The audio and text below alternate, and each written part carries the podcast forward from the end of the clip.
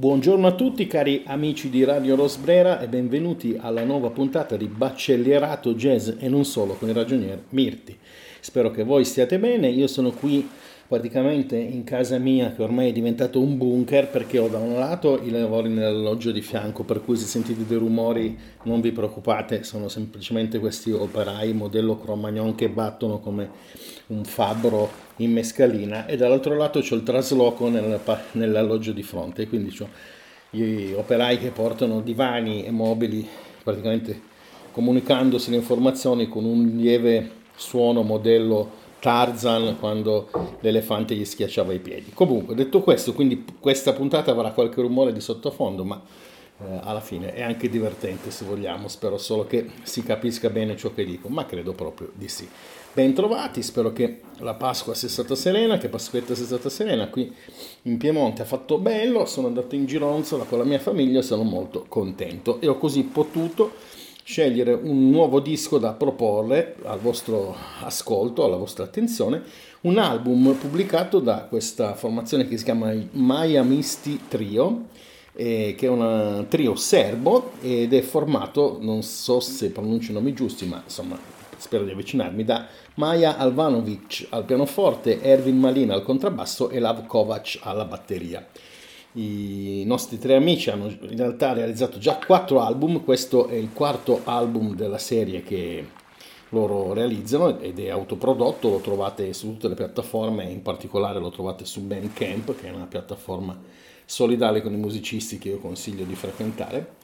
e, ed erano diventati noti sulla scena del, del jazz europeo, diciamo, eh, con il loro precedente disco che si intitolava invece Organiche ed è stato pubblicato, del, pubblicato nel 2020.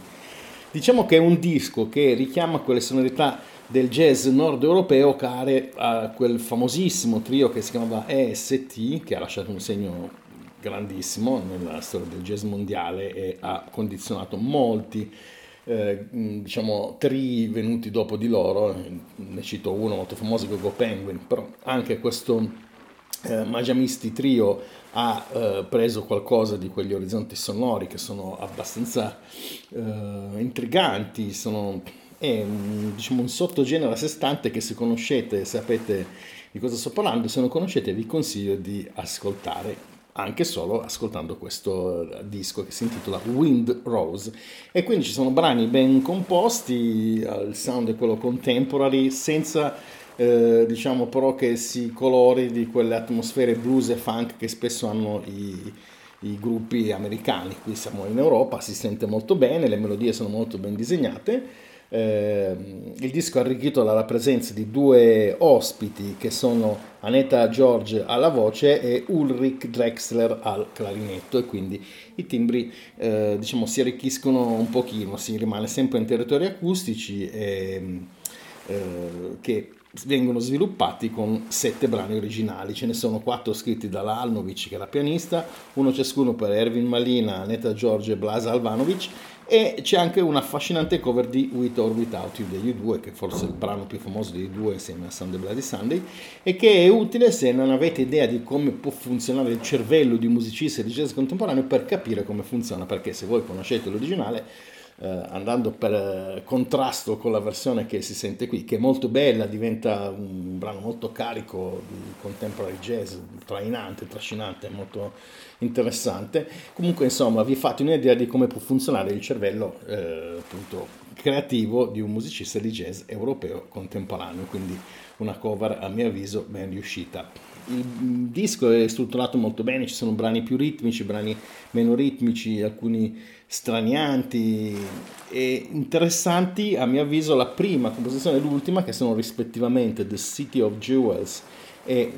Wind Rose, che è la title track, perché entrambe le composizioni hanno una forma abbastanza articolata, quasi a forma di suite, in cui succedono molte cose eh, che e sono articolate le cose che succedono evitando la classica forma ABA o simili del jazz che eh, tutti conosciamo e che sono andate in voga a partire già dagli anni 30 con il Great America Songbook. E, e, quindi in questo caso invece vengono evitate e si sente appunto anche la contemporaneità nel modo di costruire e concepire i brani. I musicisti sono bravissimi, la ritmica di contrabbasso e batteria è particolarmente incalzante, l'ho trovata veramente interessante e insomma le atmosfere sonore non sono meno, quindi un album che a mio avviso funziona a vari livelli perché le sonorità sono originali pur essendo molto ispirate, come dicevo prima, a EST e al jazz del nord, europeo, del nord Europa. I musicisti sono molto bravi, i brani sono scritti molto bene, alcuni molto anche articolati. Eh, ci sono due ospiti che arricchiscono con voce e clarinetto le trame sonore dell'album, un disco bello. Se avete un, diciamo, un'indole